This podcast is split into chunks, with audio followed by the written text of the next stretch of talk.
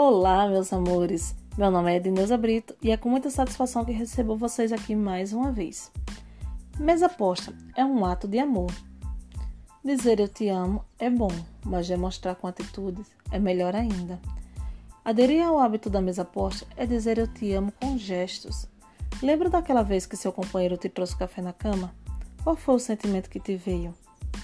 Ou quando você estava doente e alguém te trouxe uma sopa, um chá, ou um jantar romântico, um almoço de domingo. Essas atitudes enchem nosso coração de alegria. Nos sentimos especiais quando enxergamos o carinho que ali foi depositado para nos receber. E para aqueles que promovem esse evento, qual o sentimento que fica? Nossa, não existe satisfação maior que ver o bem-estar dos demais. Sei que no corre-corre da vida torna-se difícil unir a todos para esses eventos. E olha que eu só estou me referindo a refeições diárias, tá? Mas é algo que vale muito a pena dedicar um pouco mais de atenção. Vivemos numa época em que, infelizmente, não temos tempo para nos relacionarmos com nossa própria família. E imagina como seria bom ter aquele momento unicamente para vocês. Imagina deixar no seu filho uma memória afetiva desses momentos e para seu companheiro uma demonstração de quanto é bom tê-lo ao seu lado. E para você, uma sensação de bem-estar e plenitude pois isso tudo foi projetado por você, para você, e você foi quem decidiu quem participaria desse momento contigo. E já que estamos falando disso, que aconteça da melhor forma possível, não é verdade?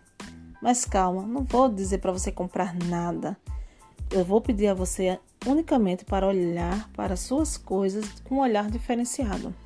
Por exemplo, você pode agora abrir seu armário e dar uma olhada na sua louça é, nas suas, nos seus pratos, nos seus copos. O que é que você vai pôr à mesa hoje? Ao invés de sair pegando o mais fácil, que está de mais fácil acesso, você poderia sim olhar assim quantas pessoas tem na minha casa, quantas pessoas vão jantar, almoçar hoje comigo. Então aí você separar pratos iguais ou semelhantes que combinem entre si. Copos que vão à mesa com o que você vai colocar. Você vai botar um refrigerante, vai botar um suco. O que é que você vai colocar? E aí você poderia pensar um pouquinho melhor e ver essa harmonização. Porque sim, você pode fazer com o que você tem em casa. Se você não sabe disso ainda, é porque você ainda não escutou meu outro podcast, dá uma olhadinha lá para você não ficar perdido nesse.